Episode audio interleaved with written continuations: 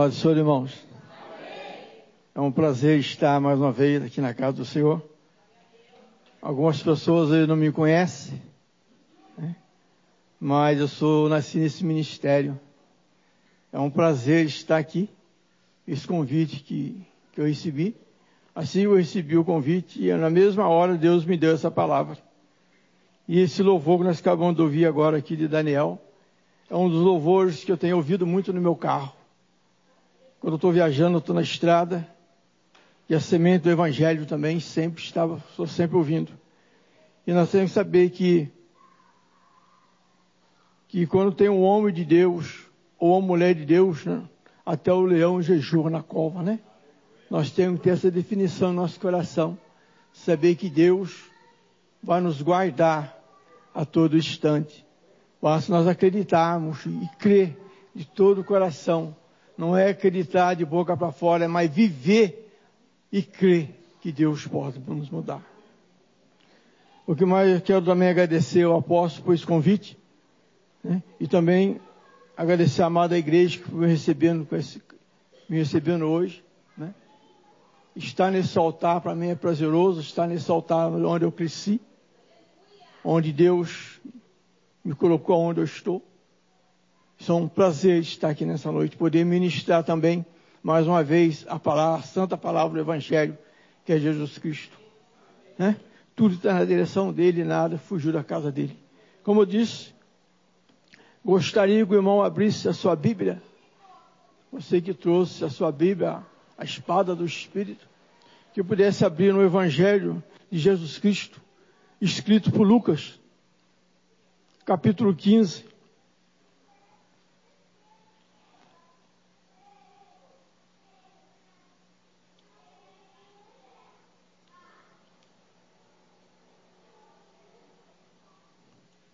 Evangelho, escrito por Lucas, capítulo 15.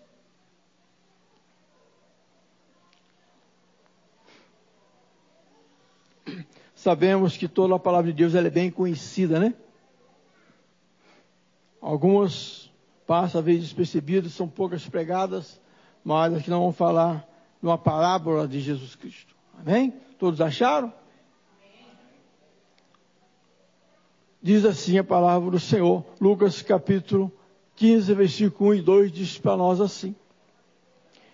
E chegaram-se a ele todos os publicanos, pecadores, para ouvir.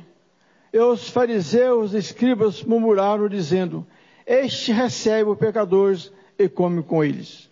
O versículo 3 diz para nós assim. Então, Jesus, lhe pôs essa parábola dizendo, né? Nós sabemos que o capítulo 15 de Lucas, escrito por Lucas, Jesus nos fala de três parábolas. Ele fala para nós da palavra das ovelhas. Ele fala para nós da palavra das dracmas perdidas e também do filho pródigo. Amém? Santíssimo Deus, Pai amado, Senhor Deus. Está aqui, meu Pai, teu filho, nessa hora, meu Deus, para ministrar, meu Deus, a tua santa palavra, Senhor. Eu te peço, meu Deus, que não seja eu, meu Deus, falando, Senhor, mas que seja o Senhor, papai, falando através da minha boca, Senhor. Fale, meu Deus, com a tua igreja, papai, que não seja eu o homem falando, meu Pai. Manifesta, Pai, a tua presença, a tua graça, Pai. Assim eu te peço, em nome de Jesus Cristo. Amém? Essas três parábolas que Lucas escreve, ele fala primeiro das ovelhas perdidas. Há ovelhas que diz que mostra para nós que todos nós estamos perdidos. Fala também da dracma perdida. Nos mostra que nós não temos vida espiritual em nós mesmos. E fala também do filho pródigo, né? Aquele que se perdeu pela sua vontade própria, né? Nos mostra que nós também podemos nos perder pelas nossas próximas escolhas. Então eu vou ministrar, que Deus colocou no meu coração, a do filho pródigo, a do filho perdulário, aquele que gasta muito em excesso, que não tem controle sobre as suas finanças, gasta demais e tudo em excesso. Então diz para nós, Para quem é que Jesus conta essa palavra? Para quem Jesus se manifesta contando a eles essa palavra? De primeiro, ele fala com os publicanos, são os cobradores de impostos a favor de Roma. Eles falam também com os pecadores, porque Romanos capítulo 12 diz para nós que todos nós somos pecadores. Ele fala também para os fariseus, aquele que acreditava na ressurreição, que acredita na ressurreição, que é aquele que cumpre a lei de Moisés e também as tradições judaicas. Não mostra também, mas nós temos que salientar que os fariseus também entregaram Jesus Cristo à morte de cruz. E quero salientar também que Paulo de Tarso, ele era um fariseu. Mas ele teve um encontro com Jesus quando ele foi no caminho para Damasco. Os historiadores nos relatam que no caminho de Damasco, ao ele encontrar com Jesus, ele se converte. Mas a sua conversão começou mesmo quando ele permite que Estevão seja morto, quando ele poderia impedir a morte do primeiro mártir, em Atos capítulo, está em Atos dos Apóstolos. Ali começa a conversão de Paulo, o caminho para Damasco. Ele se converte. O mesmo Deus que ele servia antes, o Deus judaico, é o mesmo Deus que o povo do caminho servia, que é o povo, os hebreus, mas só com visões diferentes, doutrinas diferentes. E ali ele viu ter o verdadeiro encontro com o verdadeiro Jesus Cristo. Porque quando nós encontramos Jesus, ele muda a nossa vida. Quando nós encontramos com Jesus, ele nos transforma de dentro para fora. Quando nós nos encontramos com Jesus, nós caminhamos com ele. Porque o primeiro passo que eu preciso é em direção a ele. O segundo passo é com Jesus. Talvez hoje você veio aqui, teve dificuldade para estar aqui nessa noite. Você lutou para estar aqui. Você deu o seu passo. Ao que você entrou para dentro dessa casa, Jesus caminhou contigo. Colocou cada um de nós em nossos lugares. Mas a palavra do filho pródigo diz para nós, no capítulo 11, diz para nós assim, que um certo homem, ele tinha 2 filhos. Uma família constituída dentro dos padrões religiosos de Deus. Um homem e uma mulher. Isso é família. Porque dizem em Gênesis capítulo 2, versículo 24, diz para nós que o homem sairá da sua casa e o sonho será uma mulher. Eles serão uma só carne. Então, quer dizer, esse homem tinha uma família, ele tinha 2 filhos. E diz que o filho mais novo pede a sua parte da fazenda. Ele pede a sua herança ao seu pai. Ele pede a sua porção na herança. E o seu pai lhe concede a sua parte. Mas nós temos que salientar aí que foi uma herança adquirida prematura. Essa herança, ela foi pedida no tempo errado. Ela não era para ter chegado ali, mas o pai permitiu. O pai deixou e entregou a ele. Se nós olharmos para Deus, a vontade de Deus ela é plena. Deus não tem vontade permissiva. A vontade permissiva é nossa, mas Deus permite que nós possamos cumprir a nossa vontade permissiva. Antes eu acreditava que Deus tinha 2 vontades, a permissiva e a plena. Não, Deus só tem uma vontade, que Deus só tem um caráter. O caráter de Deus não muda, é imutável. Quem muda somos nós. Quem caminha nos caminhos errados somos nós. O mesmo Deus que criou o universo, é o mesmo Deus que opera aqui esta noite. O mesmo Espírito que ressuscitou Jesus Cristo, é o mesmo Espírito que está aqui nessa noite. Então a vontade de Deus ela é plena. Então pela vontade permissiva do homem, pelas minhas escolhas, aquele filho pediu a sua herança. No tempo inadequado, Um filho que não estava contente dentro da casa do pai. Um filho que olhou para o lado de fora, achando que lá fora é melhor que a casa do pai. Isso nos mostra, irmãos, quantos irmãos estão dentro da casa do Senhor, na igreja, dentro do templo, estão descontentes. Ainda estão olhando para o mundo, desejando, achando que lá fora é melhor que aqui dentro. Porque quando nós chegamos até Jesus Cristo, quando nós entregamos a nossa vida a Ele, tem regras, há procedimentos, há um mandamento para ser seguido, há uma doutrina para ser seguida. Lá fora não. Lá fora você pode seguir do jeito que você quiser. Pessoas que às vezes querem estar servindo ao Senhor, mas ainda está olhando lá fora, olhando para trás. Se nós olharmos a nossa vida hoje, quanto é que nós caminhamos na presença do Senhor? Se eu olhar para trás da minha vida, por onde é que eu passei para me chegar aqui? Quanto eu caminhei? Qual é a distância da minha caminhada? Eu não posso dimensionar. Não dá mais para dimensionar. Eu posso dimensionar daqui para frente, aonde eu quero chegar. Para trás, está no mar do esquecimento. A vida lá atrás, que se alguém te acusar ou lhe apontar, é Satanás. Ele vai dizer que a tua vida, você não merece estar aqui hoje. Ele vai dizer para você que você não merece as heranças que Deus tem para a tua vida. Ele vai dizer para você que você não é vencedor. Então, a vida nossa passada está lá atrás. Mas a nossa vida está aqui para frente. Porque nós só temos o agora.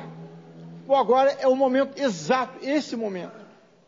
E esse filho, ele pegou a sua herança. E acreditando que ele saindo com as suas próprias forças, com a sua própria vontade, ele podia resolver os problemas da vida dele.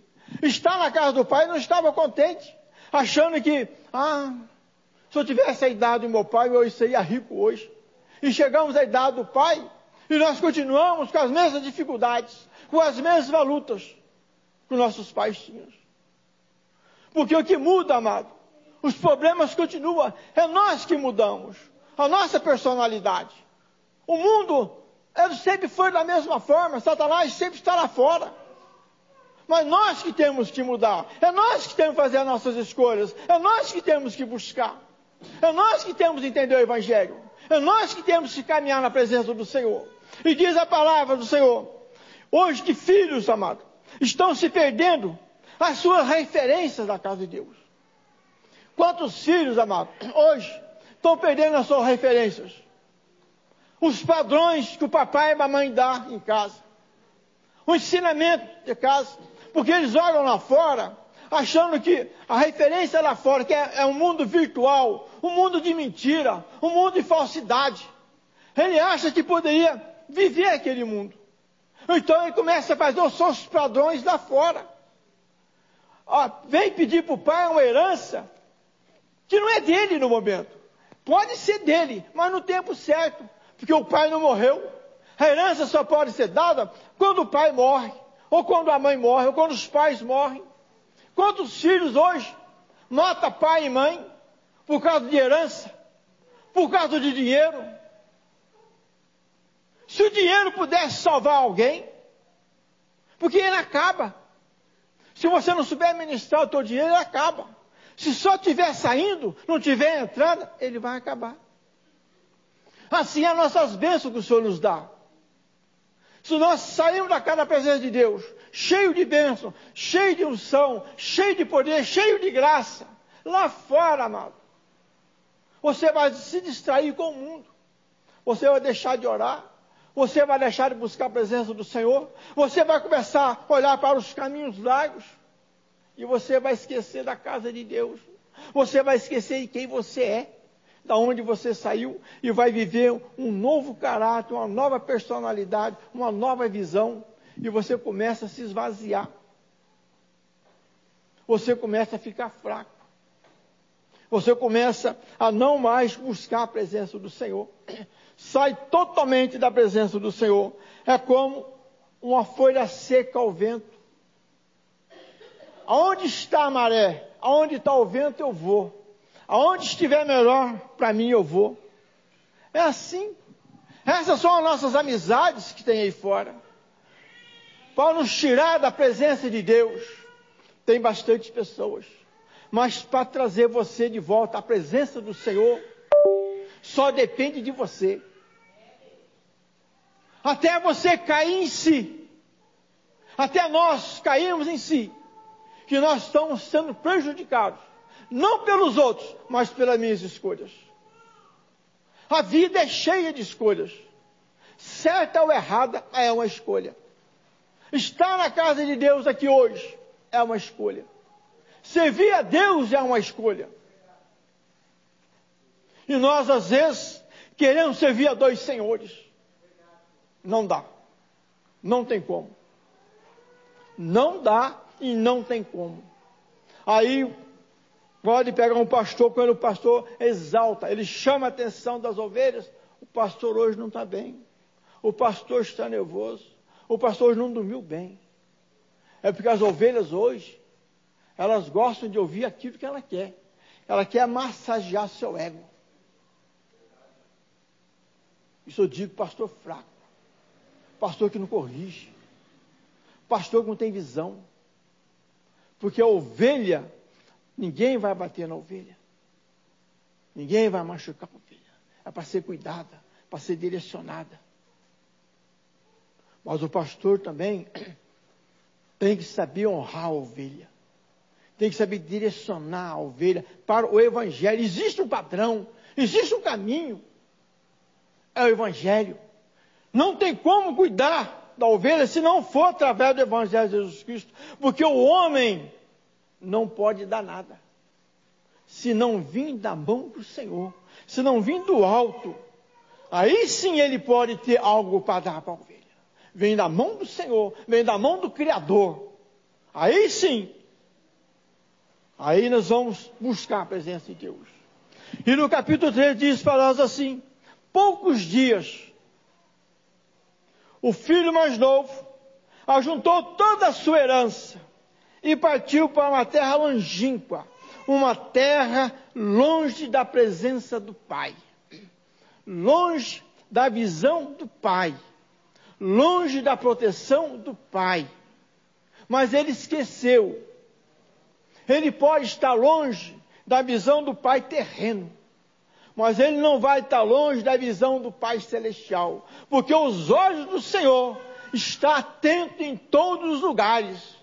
Não tem como, irmão, nós escondemos a nossa falsidade. Não tem como, irmãos, eu esconder um homem ter dois caráteres. Não tem como eu servir a Deus e a servir a mamão ao mesmo tempo. Porque Deus, o Criador, Ele está nos vendo, amado. Na escuridão, Ele enxerga nós na escuridão. O que é que nós fazemos quando nós estamos longe da nossa igreja, longe da nossa comunidade? O que nós fazemos longe dos nossos pastores? São perguntas, amados, para aguçar o meu eu, para aguçar dentro de nós. O que nós fazemos quando nós estamos longe da presença do Senhor? Longe da presença do Pai Celestial. Mas Ele está enxergando, Ele está vendo as nossas falhas, nossos erros, os caminhos que nós estamos ali. E diz que ali naquele local, ele gastou toda a sua fortuna dissolutamente. Dissolutamente. Ele gastou toda a sua fortuna. Gastou todo o seu dinheiro. Gastou toda a sua herança. Com falsos amigos, falsos abraços. Amigo de copo, amigo de farra, amigo de noitadas. Amigo de prostituição, amigos que não trouxeram nada na vida dele, porque quando nós temos dinheiro, nós temos a posição, nós somos rodeados de amigos, de pessoas interessadas. Mas quando acaba, quando as coisas começam a se acabar, eles vão se afastando. Eu quero dizer a você, amado, que há caminhos para o homem, como diz os provérbios. Há caminhos para o homem que parece ser direito aos seus olhos, mas são caminhos que nos levam à morte. primeiro vai nos levar à morte espiritual. Primeiro vai nos tirar da presença de Deus. Primeiro vai nos arrancar da igreja, da congregação, junto com os amigos, ali na casa de Deus. Vai nos jogar na sarjeta. Vai levar você para os caminhos errados. Depois vem a morte física.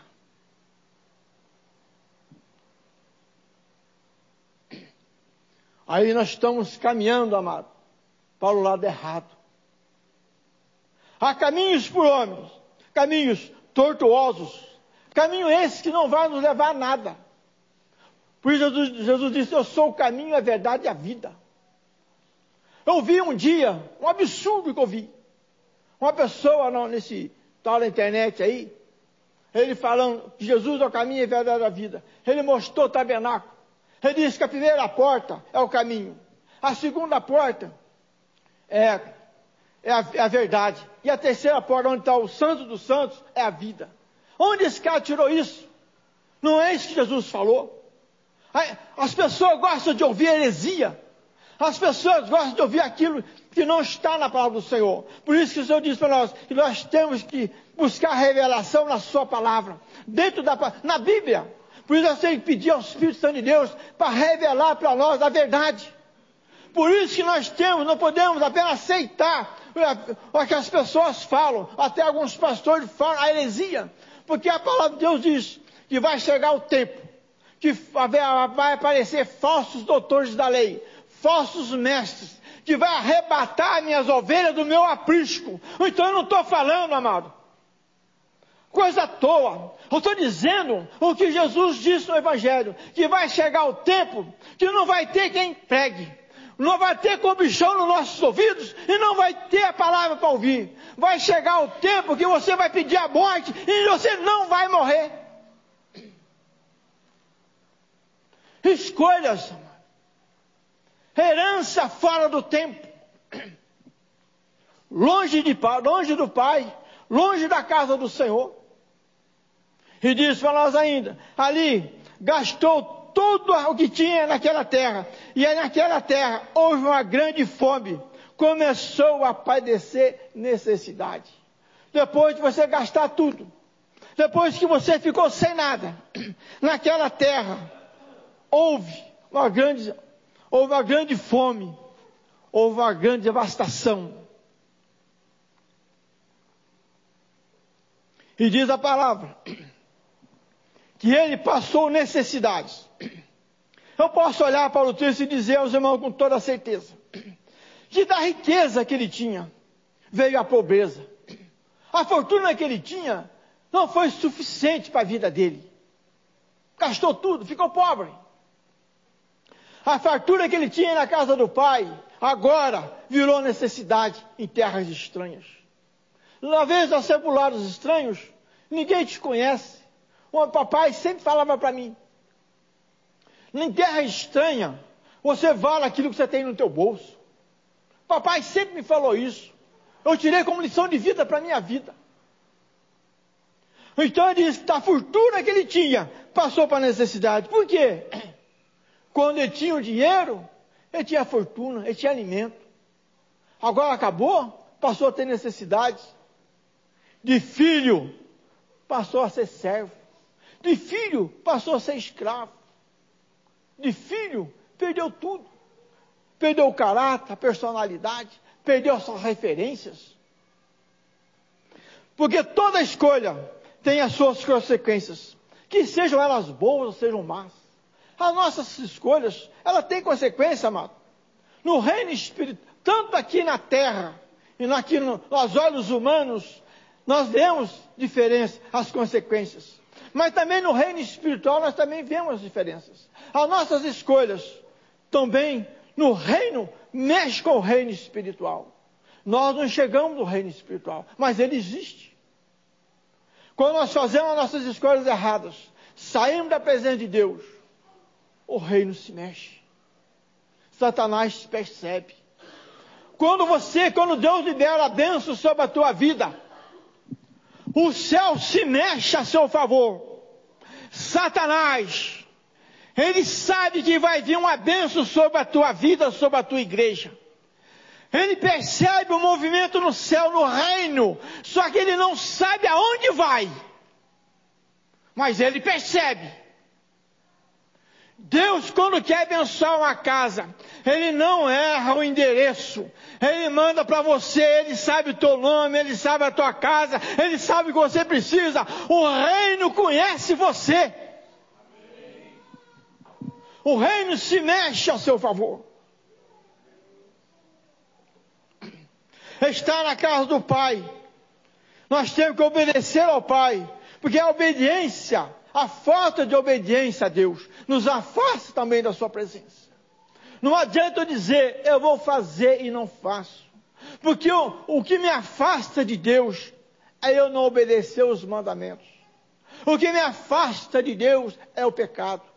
O que nos conduz à condenação eterna é o pecado. Deus ama o pecador, mas Ele não ama o pecado. É isso que nós precisamos entender. É isso que nós precisamos buscar.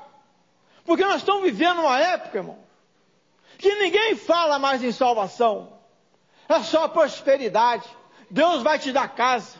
Deus vai te dar emprego. Deus vai te dar o melhor. Agora eu te pergunto, irmão, você fez a tua parte para receber? Deus vai te dar um emprego, mas você teve a audácia de levantar, sair da sua área de conforto e ir até a empresa. Você chegou a mandar um currículo naquela empresa. Você foi lá, profetizou naquela empresa. Você tomou posse daquela terra. Nós só queremos. Deus abre a porta. Deus faz o milagre. Mas nós não fazemos nada. Olha bem o que Deus disse. Buscai primeiro o reino de Deus, a sua justiça, e todas as coisas serão acrescentadas. Eu só quero as coisas, mas nem a justiça de Deus eu não quero. Sabe por quê? Talvez você pode ir para a cova. Você acha que Deus gosta de nós? Porque eu tenho olho azul, preto, eu sou loiro? Sabe quando Deus mais agradou do povo? Quando estava lá no deserto morrendo. 40 anos no deserto morrendo. O povo estava orando, adorando a Deus. A serpente mordia, eles morriam. E Deus olhava assim, esse povo me adora. É assim que eu quero o meu povo. Me adorando, me buscando a minha presença. Deus não tem prazer na morte do ímpio.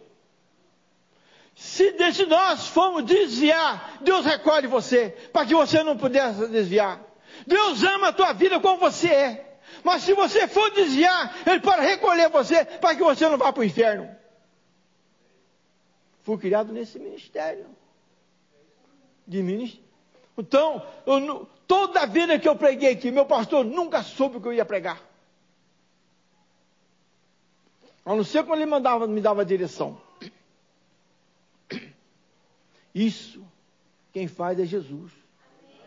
A glória é dele. A glória é para Ele. A honra e tudo foi feito por Ele. Não espere glória em você. Eu aprendi um dia, nunca esqueci. Quando você elogia um pastor. Ah, você pegou bem. Ah, você falou bem. Você está abrindo a cova dele. Não se preocupe, amado. Deus justifica. Deus sabe o que você precisa. A glória é para Ele. Tudo é de Jesus. Tudo é dEle. Nada é nosso. A palavra é dEle. O servo é dEle. Tudo é dEle. Direcionado por Ele. O versículo 15 diz para nós assim. As suas necessidades. Os filhos mais jovens passando necessidade. As suas necessidades. Levou ele até um cidadão daquela cidade, ao qual enviou a apacentar porcos. Olha só, a necessidade daquele jovem. Não tinha emprego, não tinha dinheiro, não tinha mais recurso. Ele foi, as suas necessidades, ninguém dava nada. O que ele foi fazer? Ele foi até um cidadão. O pior trabalho da cidade foi dado a ele. A apacentar porcos. O pior trabalho para um judeu é apacentar porcos. porque poucos para eles a maldição não é bênção na vida deles. E eles foram apacentar porcos. Olha só, de patrão, ele passou agora a ser empregado. Olha só a escolha que ele fez. Nas traças do pai, a escolha que esse menino fez. Então no versículo 16 diz para nós assim, o versículo 16 diz, ele desejou encher seu estômago com as bolotas, com as farrobas dos porcos que o comiam, mas ninguém lhe dava nada. A palavra está dizendo para nós, nem a lavagem dos porcos ele podia comer. Ele não tinha direito de comer as alfarrobas.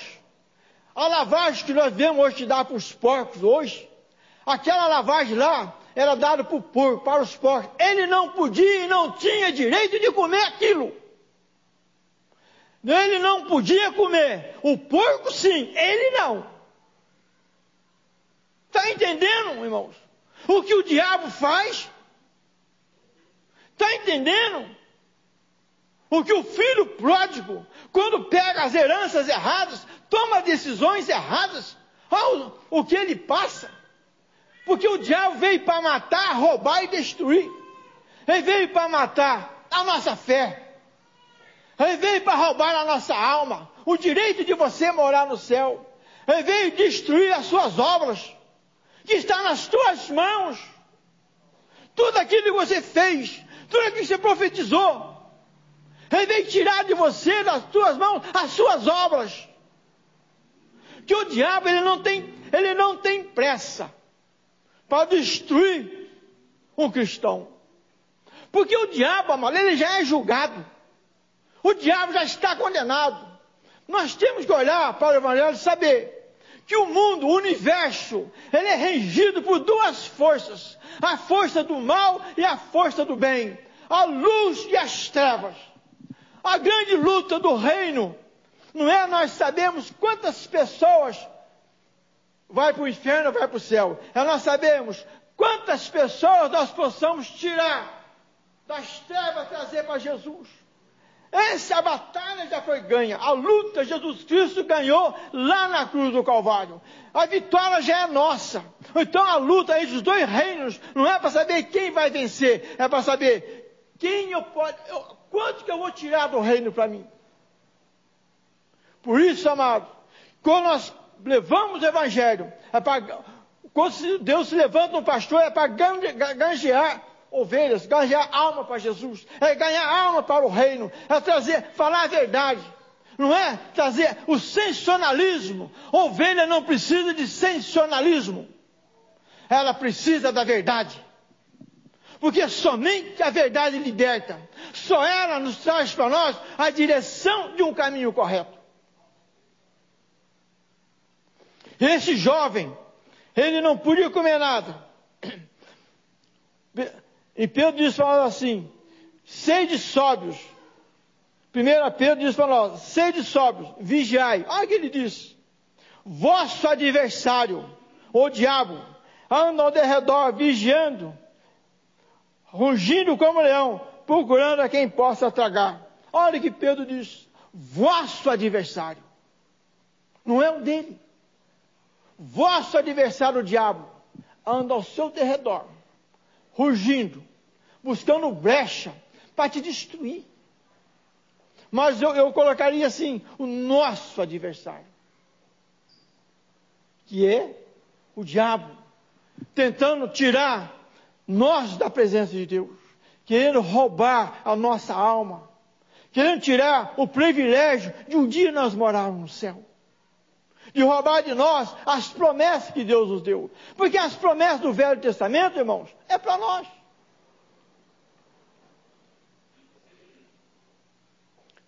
E nós, às vezes, esquecemos das promessas. Nós olhamos o novo, a modernidade. Esquecemos lá atrás. E tem 10 mandamentos para nós seguirmos. Mas Jesus reduziu em 2. Amar a Deus sobre todas as coisas e amar o próximo como a ti mesmo. 2 grandes mandamentos. Porque se nós tivermos amor, Nós não roubamos, não matamos, não desejamos o mal do próximo. Se nós amamos o próximo como nós amamos a nós mesmos, nós não praticamos maldade.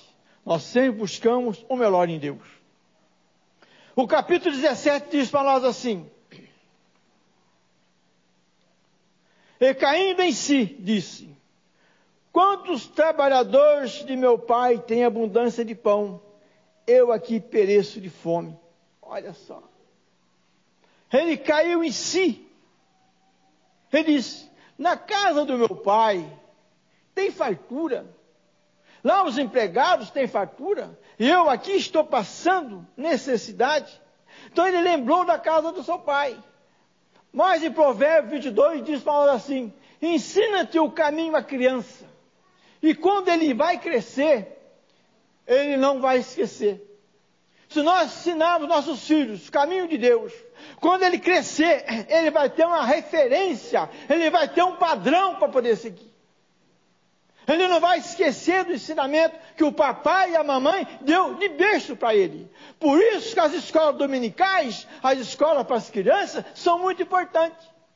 Por isso nós temos que orar, para que Deus levante pessoas que realmente queira criar, ensinar essas crianças que estão aí, porque a elas pertence o amanhã. A elas vão levantar doutores da lei, vão levantar pastores, missionários, para poder continuar essa obra. Não é qualquer um. Orar para que Deus mostre, traga pessoas. Se aqui não tiver, Deus prepara pessoas para cuidar dessas crianças. Que elas não possam se jogar a qualquer...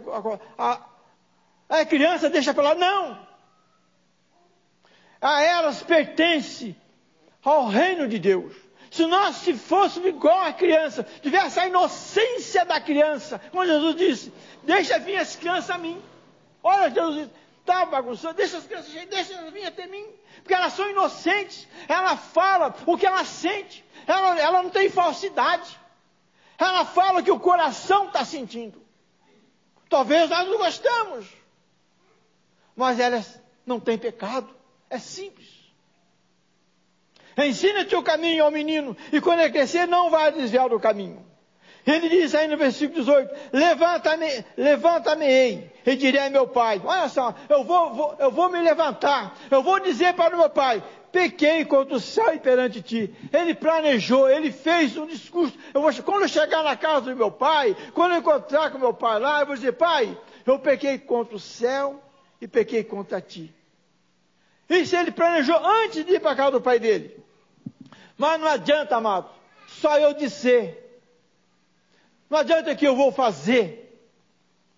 Amanhã eu vou fazer. Amanhã eu vou mudar de vida. Amanhã eu vou na igreja. Amanhã eu vou visitar o pastor. Amanhã eu vou trabalhar.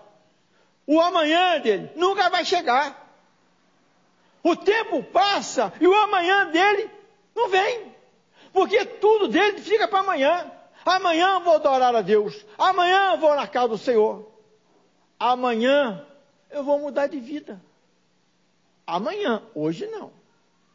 E ele nunca chega. Nós temos, amado, que tomar uma atitude. E o versículo 19 diz para nós, ele diz ainda, não sou digno de ser chamado teu filho. Faz-me como dos seus trabalhadores. A expectativa desse jovem é chegar na casa do pai e não ser mais tratado como o pai. É ser tratado como servo, é ser tratado como um trabalhador, como um jornaleiro ali, com aquele que vai trabalhar na casa do pai, porque ele achava na sua cabeça, na sua visão, como ele pegou a sua parte na herança, ele queria voltar para a casa do pai, debaixo da proteção do pai, mas ele queria voltar como empregado, ele não queria mais ser como filho, a visão dele era essa, mano. É isso que Satanás faz, quando nos tira da presença de Deus. Quando eu vou voltar para a casa do Senhor, eu falei, será que aquela igreja vai me receber de novo? Será que se eu voltar lá na casa do Senhor, ele vai me receber? Será que o dia que eu decidir voltar de novo para o Evangelho, Jesus vai me aceitar? É o que Satanás faz, Satanás coloca dúvida no nosso coração, na nossa mente. Ele diz, você não vai merecer.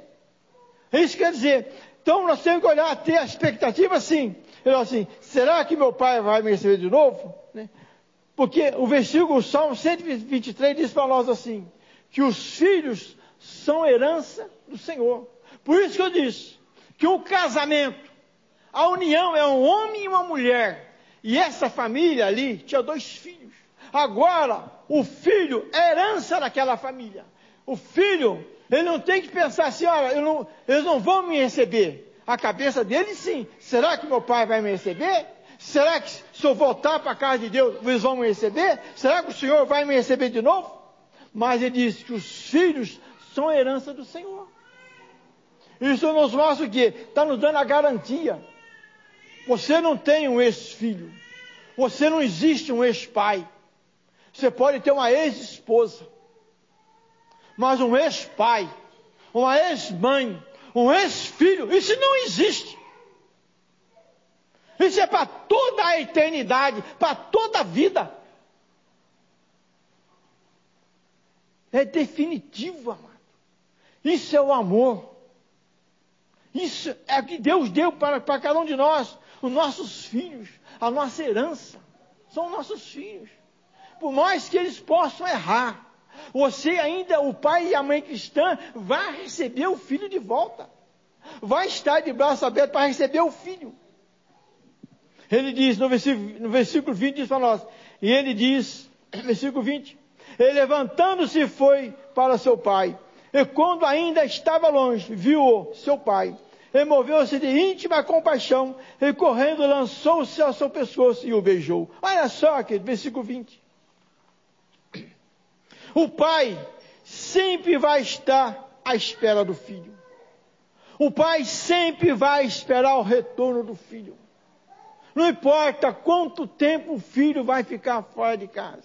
Não importa onde o filho vai estar andando. O pai vai estar sempre esperando. O pai não perde a esperança. O pai não desiste dos filhos chegarem à sua casa. O pai vai estar sempre de prontidão. O pai não dorme. O pai não cochila. O pai não duvida. O pai não tem dois pensamentos. Ele não cochila entre dois pensamentos. Ele crê em Deus e pronto. Deus vai trazer meu filho. Deus vai mudar minha casa. Deus vai restaurar meu filho novamente. Então é isso que ele crê. É como Deus Pai Celestial. As portas da igreja vão estar sempre abertas. É Ele que mantém, é Ele que faz para receber aquilo que nós chamamos de fio, a que nossos filhos jogamos na rua, aquelas pessoas que estão largadas na sarjeta, a porta está aberta para eles. Deus está esperando eles voltarem. Pastores, homens de Deus, membros da igreja, às vezes jogados na sarjeta. Deus está esperando eles voltarem, para que o evangelho da graça chegue até eles. Vai para isso, irmãos. Nós temos que levar a eles o evangelho. Tem que recebê-los bem. Tem que acolhê-los sem acusação. O mundo já é suficiente para acusar eles. Os nossos filhos estão jogados pela sarjeta. Deus quer trazer eles de volta para a casa dele. Quer resgatar novamente. Deus não esqueceu de ninguém. Quando Jesus morreu na cruz, Ele morreu por todos. Ele não faz acepção de pessoas. Ele não faz separação de branco, preto, amarelo. Ele não faz acepção, amado. É para todos. Por isso que as portas da igreja estão abertas. Para todos. Tem o mesmo direito. Você tem 20 anos aqui, 10, 15 anos, ou até um dia... ao mesmo direito. Pai enxerga. Deus nos enxerga hoje como nós vamos ser amanhã. Deus nos enxerga hoje como nós somos hoje, não. Ele vai enxergar em mim como você amanhã. Porque se Ele não me enxergasse como eu fosse amanhã, Jesus Cristo não tinha morrido na cruz. Porque Ele acreditou em nós. Eu vou dar meu filho morrer na cruz, porque eu creio que esse povo que estava perdido, o direito de morar no céu, meu filho vai resgatá-los. Ele olhou para nós, nos viu como nós somos hoje. Como nós vamos ser amanhã, transformados na palavra dEle. Vivendo a vida na presença do Senhor. Isaías diz assim para nós, né? Mesmo que uma mãe que amamente o seu filho no seio, esquecendo o seu filho, eu, o Senhor, não esquecerei de ti. Olha o que ele está falando. Deus não vai esquecer de ninguém, mesmo que uma mãe, o filho do seu ventre, filho de peito, mamando no peito, se essa mãe, por acaso, esqueceu o filho dela, ele, Deus não vai esquecer. Olha as promessas de Deus para nossas vidas. Então, correu, abraçou o pai e o beijou. Não houve acusação. Quando o pai de longe viu o filho lá longe, entrando pelas porteiras da fazenda, ele conheceu o andar do filho. O filho sujo, maltrapilho. Ele disse, meu filho está voltando. Não, os seus empregados, não é teu filho. Não, é ele. E o pai correu, foi lá, abraçou e beijou o filho. Cheirando sujeito de porcos, tudo sujo, maltrapilho. O pai não se preocupou com isso. O pai abraçou e trouxe o filho para o teu seio. O pai não fez acusação, ali houve a reconciliação entre o pai e o filho. É isso que Deus quer, que nós reconciliamos com Ele através do perdão. O que pode me levar de volta à presença de Deus é eu reconhecer através do arrependimento e pedir perdão a Ele. Aí Ele vai me receber de braços abertos. Deus sempre vai nos dar a oportunidade de voltar à sua casa. Não pensa, amado, porque nós saímos, Deus esqueceu de nós. Nós podemos esquecer de Deus, mas Deus não esquece de nós.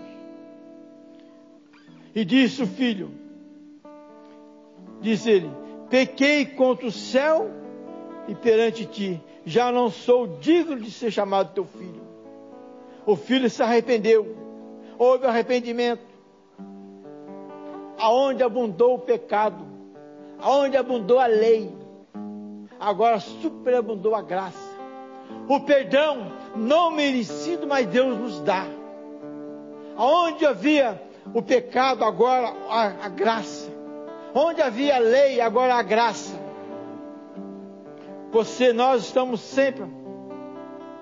Nós sempre, amado, vamos ter o nosso lugar no corpo de Cristo. Ninguém vai tomar o seu lugar aqui na igreja. Ninguém vai tomar o seu lugar no corpo de Cristo.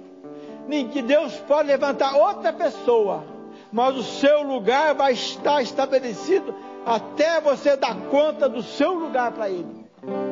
Ninguém vai ocupar o teu espaço. Ninguém vai ocupar o teu lugar. Então o pai disse aos empregados, aos servos, traz roupas novas a ele. Traz roupas limpas para ele. Vista-o. Traz dele agora os anel, traz os anel. Traz o anel da autoridade, porque filho tem autoridade. Traz também as sandálias. Calce ele com as tuas sandálias. Porque o filho não anda descalço. Escravo anda descalço. Filho não. E disse mais. Pega o bezerro cevado.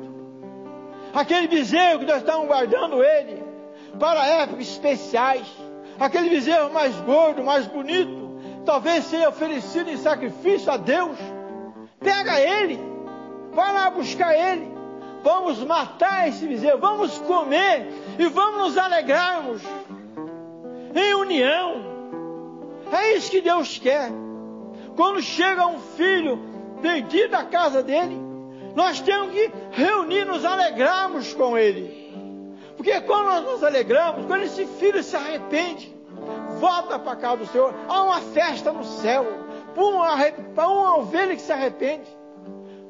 As ovelhas, a palavra das ovelhas diz, mais vale uma ovelha que se arrependendo do que 99 justas. É isso que Deus quer. Acolher a ovelha de volta, acolher o filho novamente. Matamos o melhor bezerro a ele. Damos a ele o melhor alimento. Isso nós temos que dar para o Pai Celestial. A melhor adoração. O melhor culto. A maior entrega. A maior busca, a maior obediência. Aí sim, o Pai vai nos receber. Aí sim, há uma festa no céu preparada para todos nós. Para nós terminarmos, o versículo 24 diz falando assim: por que dessa festa? Olha o motivo. Porque este meu filho estava morto e reviveu, tinha-se perdido e foi achado. O Pai tinha dado ele como morto, o Pai terreno tinha dado como morto, mas agora reviveu, tinha-se perdido e se achou. O Pai, ele olhando para o filho, diz: olha, vamos festejar. Eu não tinha mais a esperança, estava morto, mas reviveu. Está perdido, mas foi achado. Jesus Cristo morreu, mas ressuscitou. Que diz para nós: buscai-me enquanto há tempo. Achai Jesus Cristo enquanto há tempo. Enquanto nós estamos aqui. Porque quando a luz se apagar, o que nos resta, mano? As nossas obras, a nossa mão. E passar pelo tribunal branco. Pelo trono branco. Não adianta mais orar. Já se foi. Buscai enquanto é tempo o Senhor. Muitos de nós estamos às vezes perdidos, amado, dentro da nossa própria escolha. Muitos de nós nos encontramos perdidos porque nós escolhemos maus. Filhos estão perdidos dentro da casa do Pai, da casa celestial, dentro da própria igreja, aos quais precisam ser achados. Religiosidade. Por que eu vim na casa de Deus hoje? Qual é o motivo? Só porque hoje é terça-feira? Domingo, quinta-feira? Sábado, segunda? Qual é o motivo? Temos que ter um motivo. Vim adorar o Senhor, vim buscar Ele, restauração de vidas. Muitos estão longe da presença do Pai, do corpo presente na casa do Senhor, mas a mente está longe. Quer um exemplo, irmão? Toca o celular agora aí. Será que nós não podemos largar o celular 2 horas? O mundo virtual destruindo famílias, destruindo casamentos. Poderia eu, quando for adorar o Senhor, desligar o meu celular? Ah, não, pastor.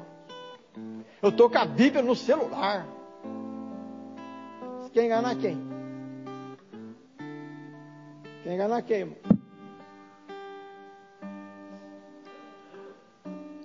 Sabe por quê? Quando ele vibrar na tua mão, você vai mudar de tela.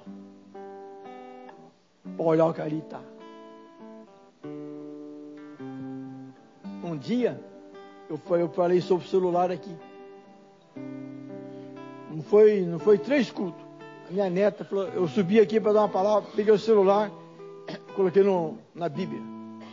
Logo de cima, a neta falou para mim: o senhor não falou que não era para usar celular na igreja? Eu falei: está aberto. Está aberto aqui na Bíblia. Eu conheço pessoas, irmãos, que o celular dele não tem espaço para colocar a Bíblia. Não tem espaço. Diz que é cristão. Não tem espaço. Eu uso muito celular para colocar a Bíblia, para pesquisa.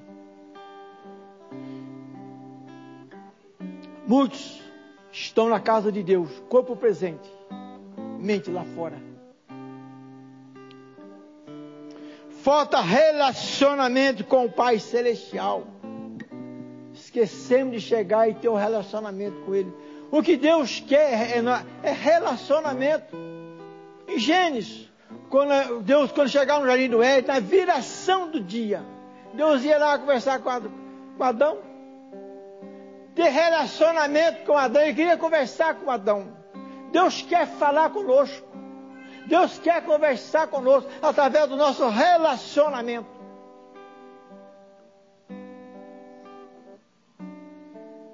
Vida longe da presença do Pai Celestial. Para encerrar, Romanos capítulo 12 diz para nós assim: não vos conformeis com este mundo, mas transformai-vos pela renovação da vossa mente, para que experimenteis qual é a boa e agradável vontade de Deus.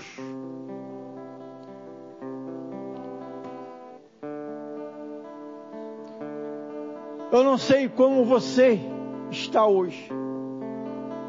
Eu não sei como você tem passado, como está seu relacionamento com Deus.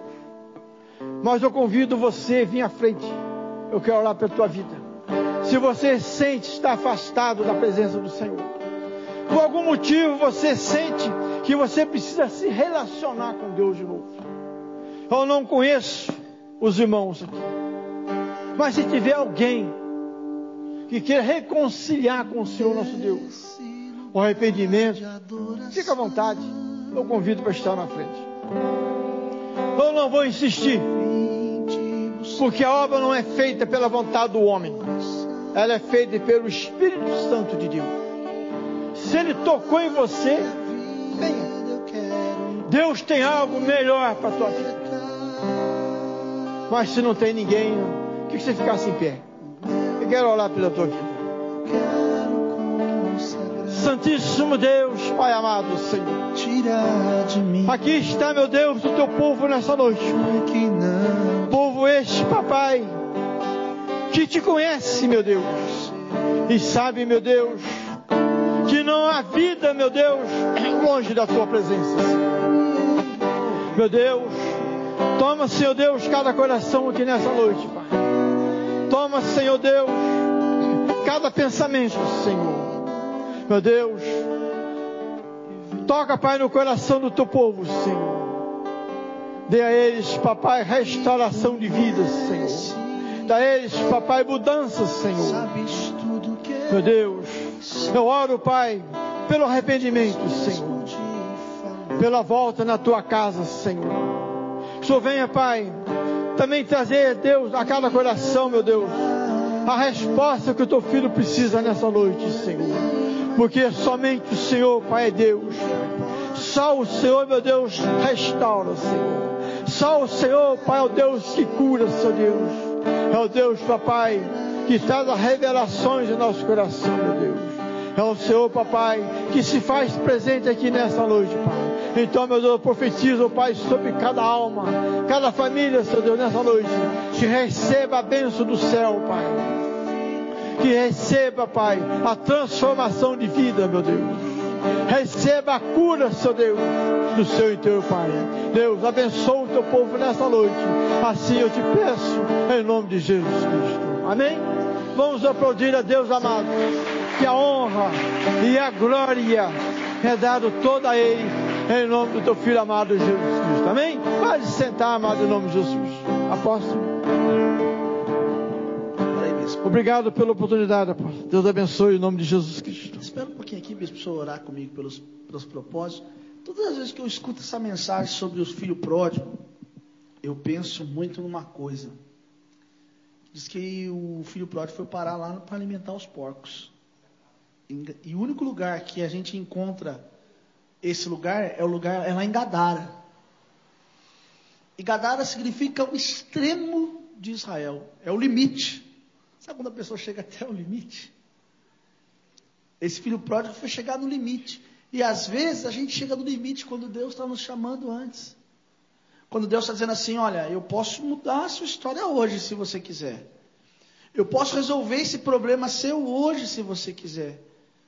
Mas é uma decisão que tem que partir de nós mesmos. Se você não decidir, Deus não vai poder decidir por você. Eu ouvi o bispo falando, mas eu vou insistir no que o bispo falou. Se tem alguém aqui nessa noite, não estou dizendo que você está desviado, não estou te julgando, não estou dizendo que você não é crente. Eu falei algo no Instagram hoje. E eu falei o seguinte: existe a fé certa no coração errado. Sempre preguei isso. Fé certa no coração errado. E existe a fé errada no coração certo. Eu pergunto para você: o que vale mais? fé certa no coração errado? Ou a fé errada no coração certo? É simples. A Bíblia diz, bispo, que Deus esquadrinha o coração. Não é isso, pastor Dalla? Hã? E quando Deus vai olhar para mim, Deus vai olhar para a minha fé? Hã? Deus vai olhar a intenção do meu coração. Eu falei isso, o seguinte hoje, bispo. Olha só, pastor Dalla. Se um evangélico aqui... Vocês vão ver aí, tá surgindo um vídeo aí de um evangélico falando dos romeiros. Eu tinha feito vídeo antes de ver esse vídeo, né? E se os evangélicos aqui forem conversar com o povo de Israel lá, legal? Uma conversa legal. O evangélico vai falar de quem? De quem que o evangélico prega? Se você vai falar de Jesus para uma pessoa de Israel, o que ele vai dizer para você? Hã? Hein, Cris? Ele vai aceitar? Oh, legal, você está falando de Jesus. Como se Israel não aceita Jesus como seu Salvador? Você já pensou nisso? E aí, irmão, como é que você vai julgar uma situação dessa? É por isso que Deus quer, é que nós nos rendemos diante dele. Enquanto o bispo estava pregando, tem uma canção que é antiga. E essa canção fez parte da minha vida. No ano de 2002, 2003. Foi assim, ó. Tira de mim o que não te agrada. Eu quero ser a sua morada. Vem me envolver com teu poder, pois sem ti viver. Eu quero ousadamente te chamar a você fazer uma nova aliança com o Senhor hoje. Todo isso na crente, mas Deus está te chamando para uma nova aliança. Estou arrepiado aqui, irmão. Essa mensagem que o bispo pregou foi profética. É algo de Deus para a nossa vida. Quando eu ouvi filho pródigo, quando eu ouvi o filho que precisa. Sabe uma coisa, irmãos? Eu vou dizer uma coisa para você. O bispo falou e eu vou dizer aqui. O pai sempre esperou a volta do filho. Agora, a decisão de pôr o anel no dedo, de mudar a sua história, é do próprio filho. Ele tem que tomar uma atitude. E eu quero, nesse instante, debaixo dessa graça... Talvez você é um filho pródigo que está dentro da igreja, porque existem filhos que se perdem dentro da igreja. E eu quero que você venha à frente agora, para que o Espírito de Deus mude a sua história, a história da sua vida. Talvez você é um filho que está dentro da igreja. Qual o problema? Eu já me perdi também um dia. Eu, como pastor, já tive que vir à frente. Eu, como pastor, já tive que me render. Talvez o que Deus quer é que você se renda. Essa é a oportunidade que Deus está te dando nessa noite. Você quer fazer uma aliança nova com o Senhor? Nesse lugar de adoração, vim te buscar de todo o coração. Renova a sua aliança com o Senhor nessa noite.